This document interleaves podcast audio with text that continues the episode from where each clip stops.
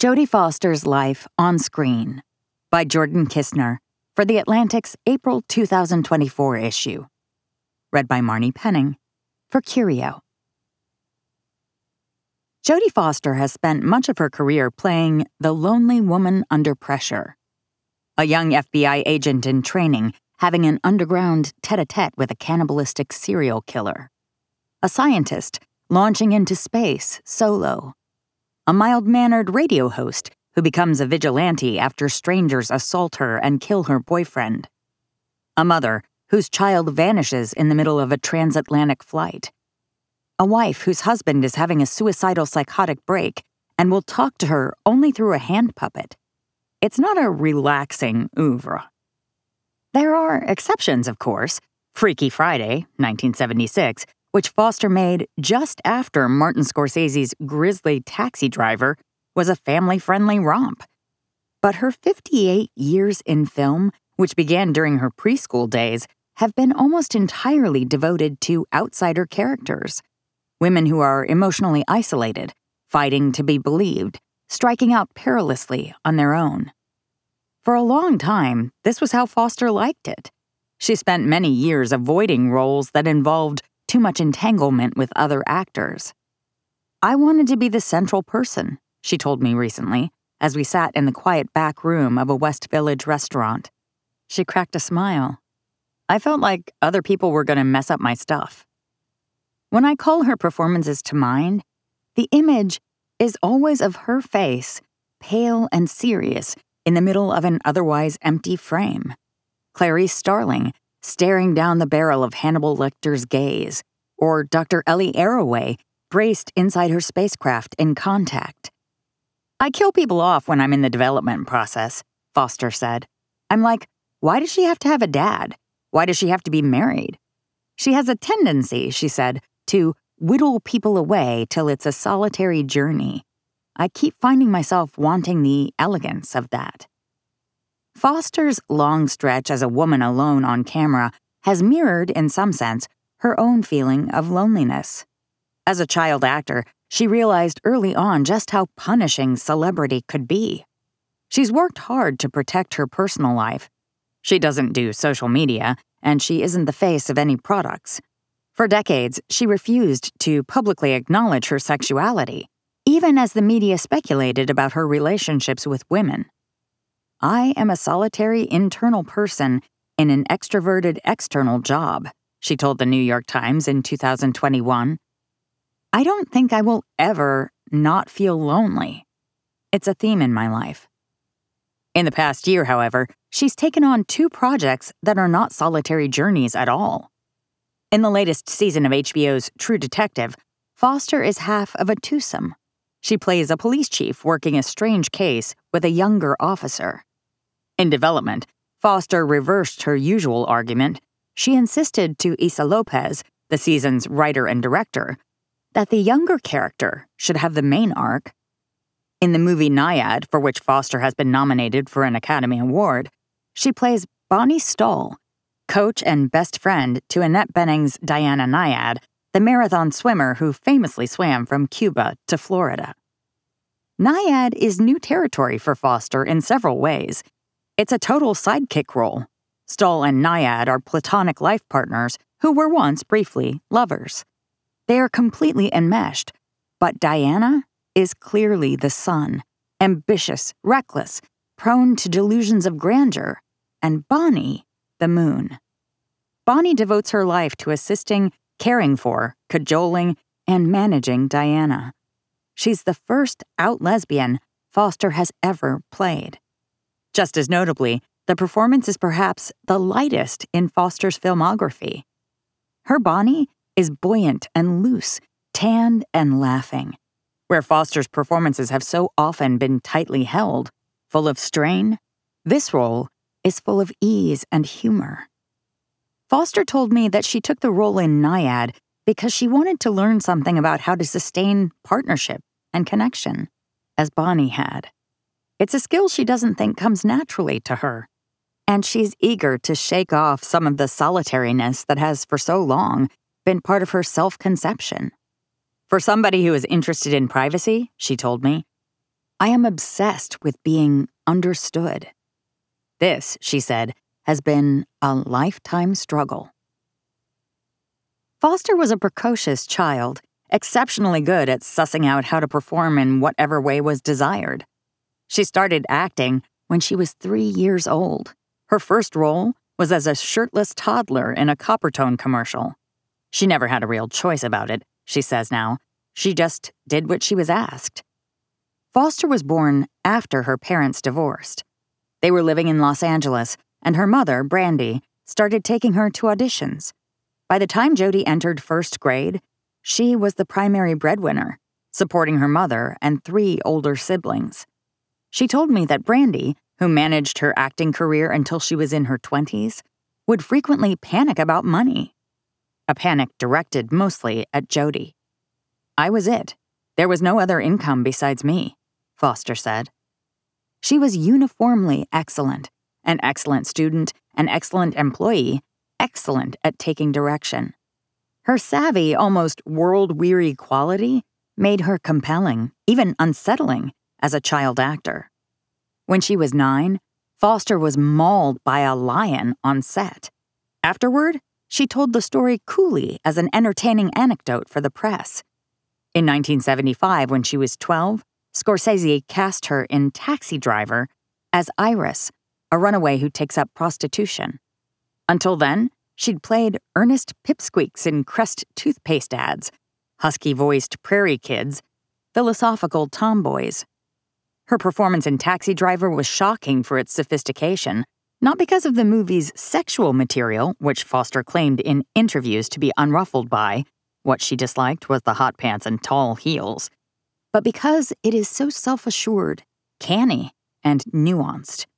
When the film came out, Foster spoke fluent French at foreign press events, though she had to ask for the French word for prostitute. She traded witticisms with Andy Warhol, who offered her a Bloody Mary, in Interview magazine.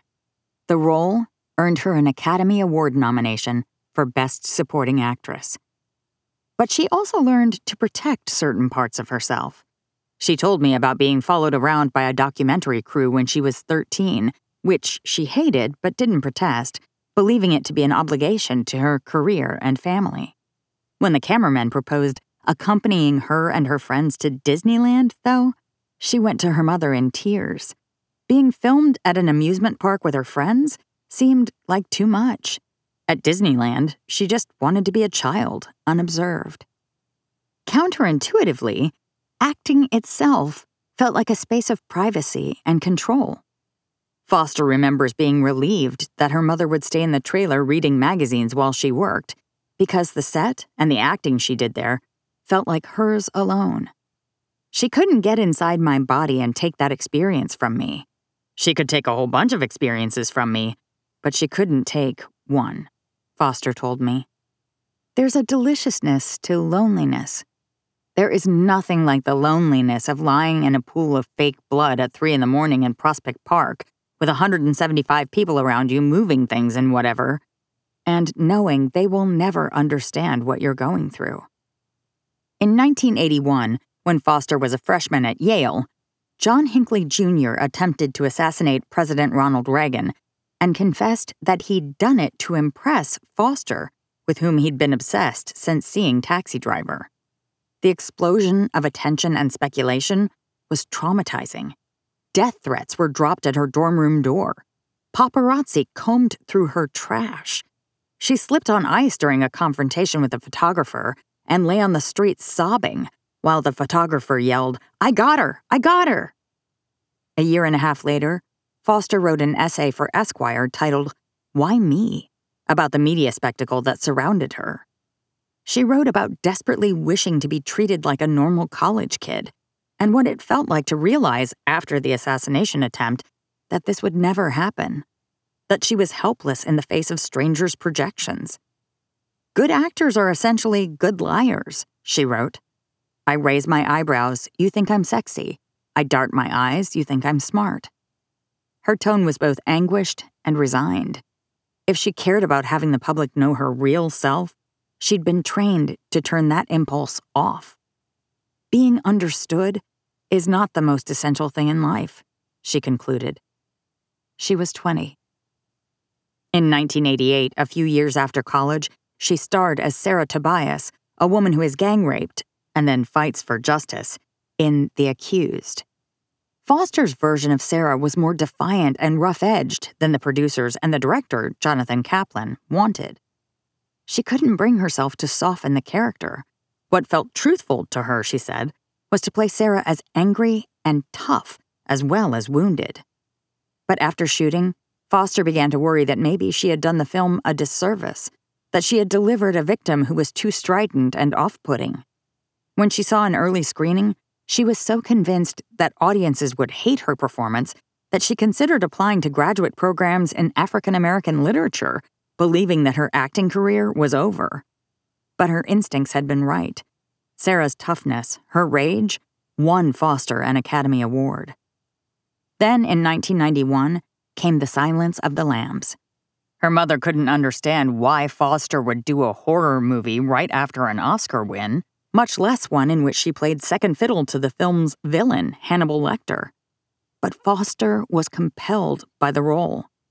She saw the story as a gender flipped version of the mythological hero's journey, where a young man's crusade to slay a monster proves his mettle and ultimately transforms him.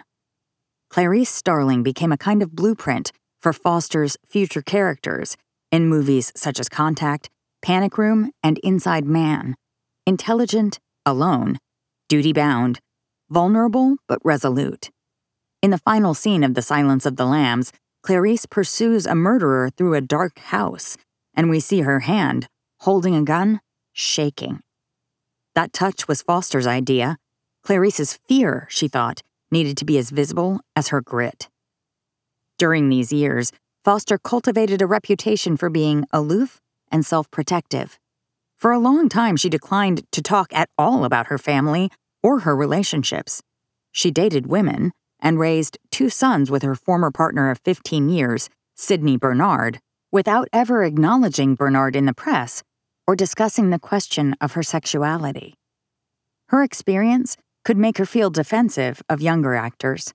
In 2012, when Kristen Stewart was in the Twilight franchise and dating her co star Robert Pattinson, Foster wrote an essay in the Daily Beast condemning the media frenzy around Stewart, who, at 12 years old, had played Foster's daughter in Panic Room. We lift up beautiful young people like gods and then pull them down to earth to gaze at their seams, Foster wrote. If I were a young actor today, she continued, I would quit before I started. Stewart told me that she was grateful for Foster's essay. She saw that I was going through something that needed more words and I didn't have them, Stewart said. From her late 40s through her 50s, Foster barely did any acting. Partly, she said, this was because she felt she was in an awkward stretch of middle age where she was competing with the audience's memories of a younger, smoother skinned version of herself. She'd been swearing off acting intermittently her whole career, insisting that she doesn't have the right temperament for it She's cerebral and introverted, not naturally expressive or emotional. But the 10 years between 2010 and 2020 were the closest she's come to actual retirement. Her most significant project during that time was The Beaver, a 2011 film she directed starring Mel Gibson as Walter Black, a man who, despite once having a good job, a nice house, and a loving family, grows so depressed and disgusted with his life that he decides to kill himself. After a failed attempt, he starts living vicariously through a beaver hand puppet, which he animates with an alternate personality. Where Walter is effectless and despondent, the beaver is warm, charming, and driven. Walter is revived and rejoins his life, but he won't interact as himself. Instead, he talks via the beaver, which he refuses to take off his hand. The film sounds like it might be a broad comedy, but Foster shot it like the bleakest tragedy. The beaver, Foster told me, is the only way that he can survive when he has to choose between a life sentence or a death sentence. The life sentence is living the horrible life of depression every single day. The death sentence is taking his own life. The beaver arrives as a survival mechanism that will allow him a way forward, the one he can't live with forever. The Beaver bombed in theaters. Shortly before its release, the public learned that Gibson had been accused of physically assaulting his girlfriend. He pleaded guilty to a charge of misdemeanor battery and had made racist and sexist statements. Gibson had also been in the news a few years earlier after making anti Semitic remarks during an arrest for driving while intoxicated. Foster refused to renounce him as a friend, insisting that people were more than their worst actions and that she still appreciated the raw and complex performance he'd given in the film. Gibson told me over the phone that he knows that he and Foster are nothing alike ideologically and in every other way. She's a mixture of things, and I mean, I don't pretend to know exactly what she is, he said. She's an enigma. Yet he feels unusually close to her. If she was a novelist, she'd be John Steinbeck, he added. She doesn't waste a word or a thought, and she doesn't waste time. Regardless of its box office failure, The Beaver meant a lot to Foster. She saw the movie as nearly autobiographical, an allegory of a spiritual crisis she herself had experienced. In the years before The Beaver, she'd found herself in her own deep depression. Her 15 year partnership with Bernard ended. Her sons no longer needed as much attention. She was no longer in the spotlight for her work in the same way. A few directing projects she'd fought hard to get started had fallen apart. I thought I was meant to do great things. And what happens if I don't do any more great things? Like, do I matter? And what am I supposed to do on Earth? What happens if I'm not great? She related to Walter Black, to the despair and self loathing that led him to seize upon the alternate self the puppet offers, to his unwillingness to relinquish that puppet no matter how much his loved ones beg him to. At a certain point, the survival tool, which has kept you safe and just kept you warm, which has kept you with your family, it's allowed you to exist in the world. You gotta cut that fucking thing off, she told me, then broke out laughing. You gotta cut that thing off because it's killing you. The way she spit her consonants here, the hardness of her laugh, surprised me. I asked what that meant for her. I assume you weren't walking around with a puppet. My whole life I've had a puppet, she interrupted. I asked what she meant. I think it's this persona and doing the right thing, she said. Getting good grades, taking care of her family, positioning herself to win awards. And then you get to a certain point and you're like, this is killing me. This is killing me. I don't know why it's killing me now, but I can't live one minute longer. For a moment, I wasn't sure whether she was talking about herself or Walter. And you know, I have two terrible choices. I either live a life that I hate every single day of my life, or I die. That's it. I only have two choices. But then there's a choice in the middle, which is to change. You have the choice to change. For Foster, the change happened gradually over years. She realized that so much of her persona was a coping mechanism the bravado of the child who told jokes about being mauled by a lion, the false swagger that led her to tell reporters that she'd been less disturbed by the accused's rape scene than the men on set were. You start realizing things like, wow, I'm a real blowhard, she said. I just talk and talk and talk and talk. Have I been a blowhard this whole time? All these years I've been a blowhard and nobody told me.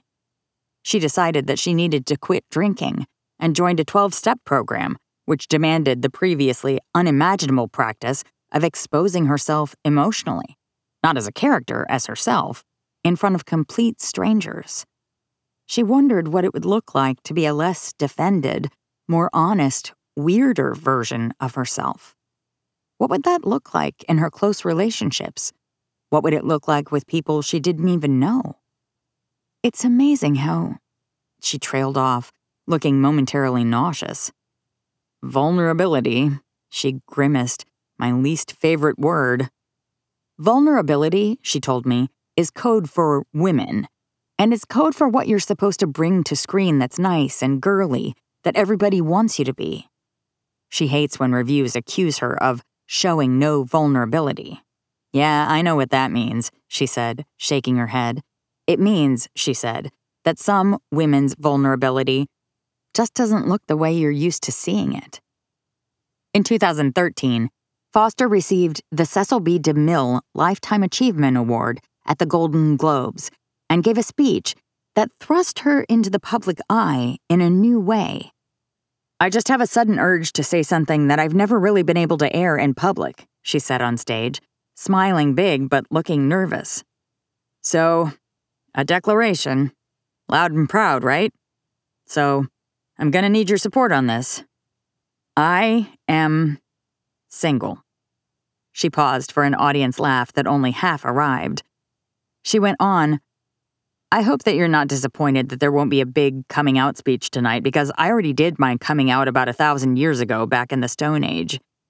In those very quaint days when a fragile young girl would open up to trusted friends and family and coworkers and then gradually, proudly to everyone who knew her, to everyone she actually met. It was a perfectly Fosterian speech, in its coyness and strange humor, in the way she had pre written fake ad libs to satisfy her eternal itch for overpreparedness, in the contrarian way she conceded her sexuality while asserting her right not to have come out in public previously. The response from the LGBTQ community was accordingly confused. Some writers congratulated her. Some expressed disappointment that Foster had refused to break her silence about her sexuality until she was old enough to be accepting Lifetime Achievement Awards. Some wondered if she had even broken her silence at all. Lost in the debate about what she had or hadn't said about her sexuality was a revealing moment that came at the speech's end. It was a plea for connection, a seemingly complete turnaround for the jaded author of that 1982 Esquire essay who'd resigned herself to never being fully known. Jodie Foster was here, she said on stage. I still am. And I want to be seen, to be understood deeply, and to be not so very lonely.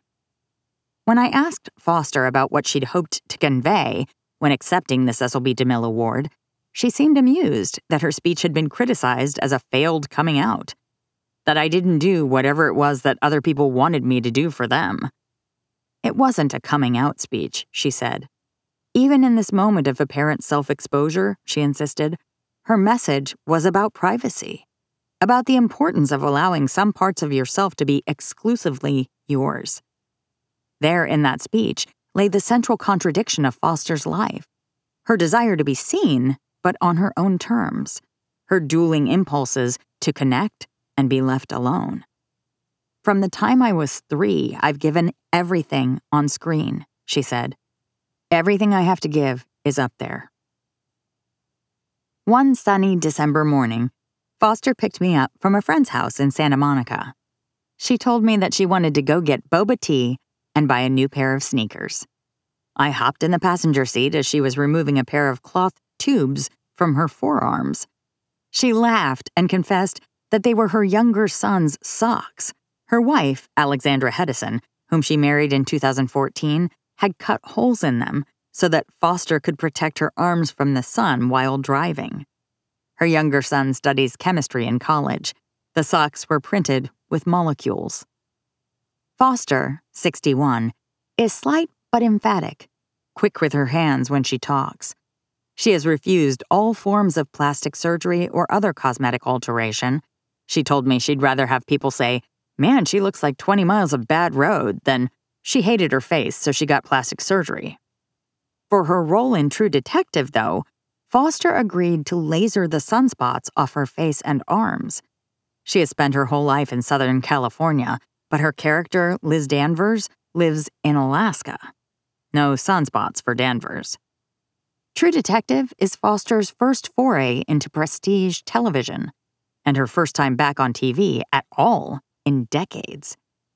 Danvers is a police chief in a remote Alaskan town named Ennis who is investigating the disappearance of eight scientists from a nearby research station. The entire season unfolds in the dark.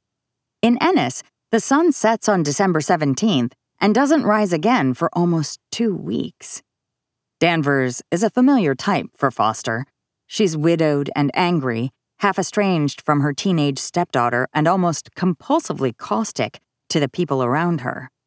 But as she read the pilot script, Foster found herself more interested in the arc of Danvers' partner on the case, an Inupiaq woman named Evangeline Navarro, played by Kali Reis.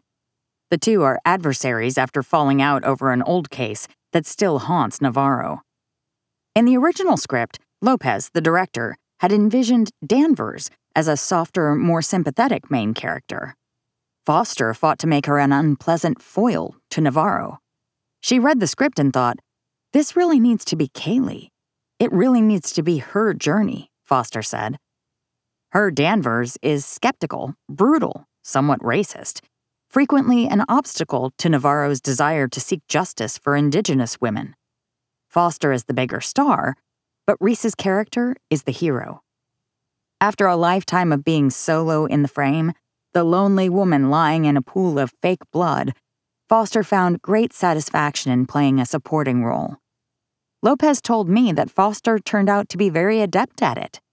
If what the other actor needs is for her to look down and disappear, Lopez said, she will do that.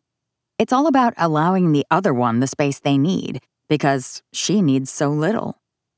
Between takes on True Detective, Foster wouldn't go back to her trailer, opting instead to pop over to a couch on set and check in on her fantasy football team. This is a passion for her. She spent several minutes enthusiastically explaining her draft picks to me. Her team had been held back by persistent injuries to the Cincinnati Bengals quarterback Joe Burrow, to whom Foster remained devoted.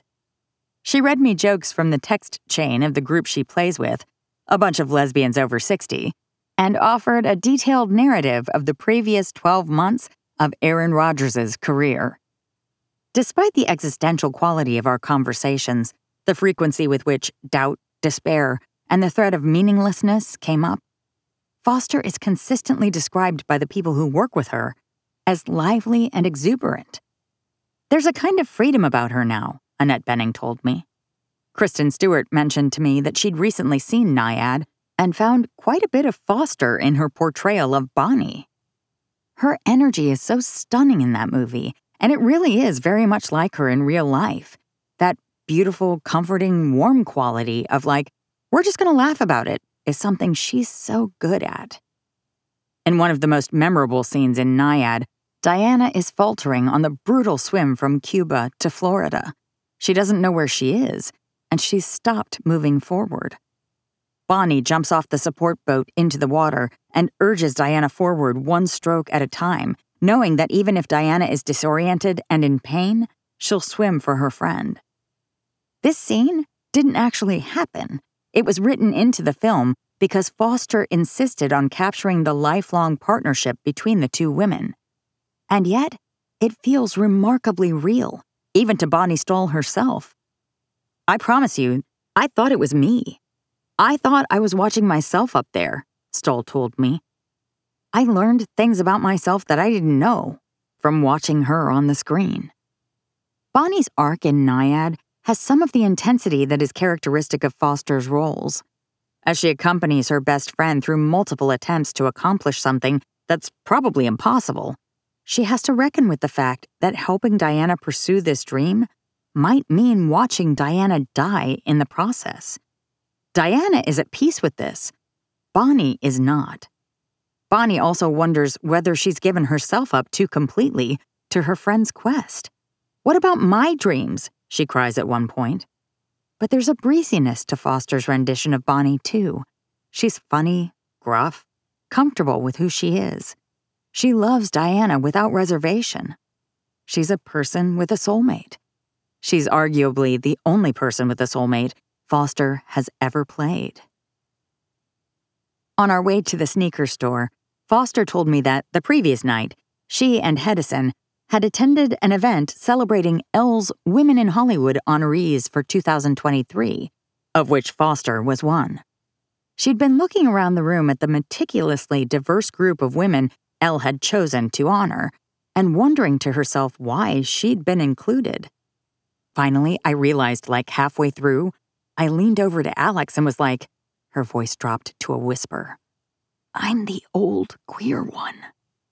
How does that feel? I asked. Her eyes were bright. Feels good. I think it feels good. A few years ago, a segment of a TV interview Foster did when she was 17 started making the rounds on social media. She was, at the time, a famous tomboy, with a low voice and a habit of wearing suits on the red carpet. For this interview, she slouched in a chair, wearing an Oxford shirt and bootcut jeans, an ankle crossed over one knee. The interviewer asks her if she has a steady boyfriend. Foster laughs uneasily and says, No, she doesn't have time and doesn't think about it much. But the woman presses her. What kind of fellow would you like, really? There's a disquiet to the way the teenage Foster grins slightly, cocks one eyebrow, swallows hard. A beat passes as she considers the question, looking down. Huh, she says. I don't know. I suppose I would like somebody who understood my business. When that clip resurfaced, young queer people on social media turned it into a meme. The term they coined was gay silence, the choice queer people make to let straight people continue believing that you're like them, that heterosexuality is the default. Gay silence is awkward and freighted. Gay silence can have an amusement about it. It looks for a moment like Foster is ready to laugh in the interviewer's face. It can indicate circumstances of tremendous pain. In all cases, it reveals a protective gap maintained between one's true self and the persona constructed for public consumption. The memification of that old clip is a type of hyperscrutiny that Foster has been subject to her whole life. Ever since she was a kid, people have projected their own narratives onto her, their own beliefs and anxieties and desires. Who knows what Foster actually understood about her sexuality when she was 17? Maybe what we're seeing in that interview is gay silence, or maybe we're just seeing a smart kid, aware of the ways that an adult is trying to manipulate her into divulging details of her underage romantic life, about which the masses can gossip, speculate, and fantasize. In a sense, it doesn't matter. The queer people posting about gay silence have chosen to hold up this clip of Foster as proof of forebears, proof that queer kids were artfully ducking questions about their presumed heterosexual future lives back in the 70s. Foster's teenage face, hesitating and deflecting, is read as affirmation of their own experience in the world and in history. When I watched that clip again after our conversations about her thwarted, lifelong desire to be understood, I thought I saw Foster struggling to represent herself in a way that was both honest and circumspect. For a person who wants to be connected to other people and who cares about truthfully communicating the human experience, maintaining a gap between one's private and public selves can feel uncomfortable at best and excruciating at worst. Throughout our conversations, even when she was refusing to answer a question or refusing to answer it on the record, she'd reach out and touch my arm briefly, look me in the eyes, and smile as if to reestablish that, despite the completely unnatural circumstances and the boundaries they required, we could still just be two people talking. Her overarching desire, she explained while hunting for a parking spot near the sneaker store, has been to push for rounded, complicated representations of women who get to be the main character of the story. For the most part, sexuality was really either minor in the characters that I played or demonstrated how women's sexuality was weaponized against them. She let out a little noise, spying what looked like a parking space, and swung the car to the left. Was it all intentional on my part, picking the way that I picked? She said. I'm not sure. But I also knew that I just didn't want to be reduced to that, to her identity as a woman, to her sexuality. Unspoken here was the fact that life for out lesbians in 90s Hollywood was difficult, often impossible. Lesbians did not get to continue careers as top earning stars of movies that were about ferocious and straight women who emerge victorious. They did not get to have a private life that remained off limits. I played the lady who got in the spaceship, and I played the lady who fought back in her court case, and I played the lady who raised the kid on her own who was a genius and who survived the attack and kicked all the asses, she said. And I didn't play the wife of, sister of. By this point, we were in the sneaker store, which she'd been coming to for years. The sales clerk said hello and told her he remembered seeing her there, shopping for her sons when they were little. She chatted with him congenially for a bit. Then we wandered around, taking stock. All the best sneaker designs, she told me, were in the men's section. See, girls have lame colors, she said, taking a sip of boba tea. I looked around for a bright red colorway we'd just admired. Wait, but where are the red ones? She gestured over her shoulder, indignant. There, in the boys. The boys have bright red. Girls don't have anything good. In the end, she bought a pair of black Hokas. Later that day, as she drove back toward Santa Monica to drop me off, I asked her what being understood means to her. What would it feel like? What would it look like? Um, she said, and then paused to curse herself quietly for having taken Wilshire Boulevard, which is always a mistake. She let a moment pass. I guess being acknowledged as nuanced and complex. I was A, but I was also B. I was not just one thing. That was Jodie Foster's Life on Screen by Jordan Kisner from The Atlantic on February 18, 2024.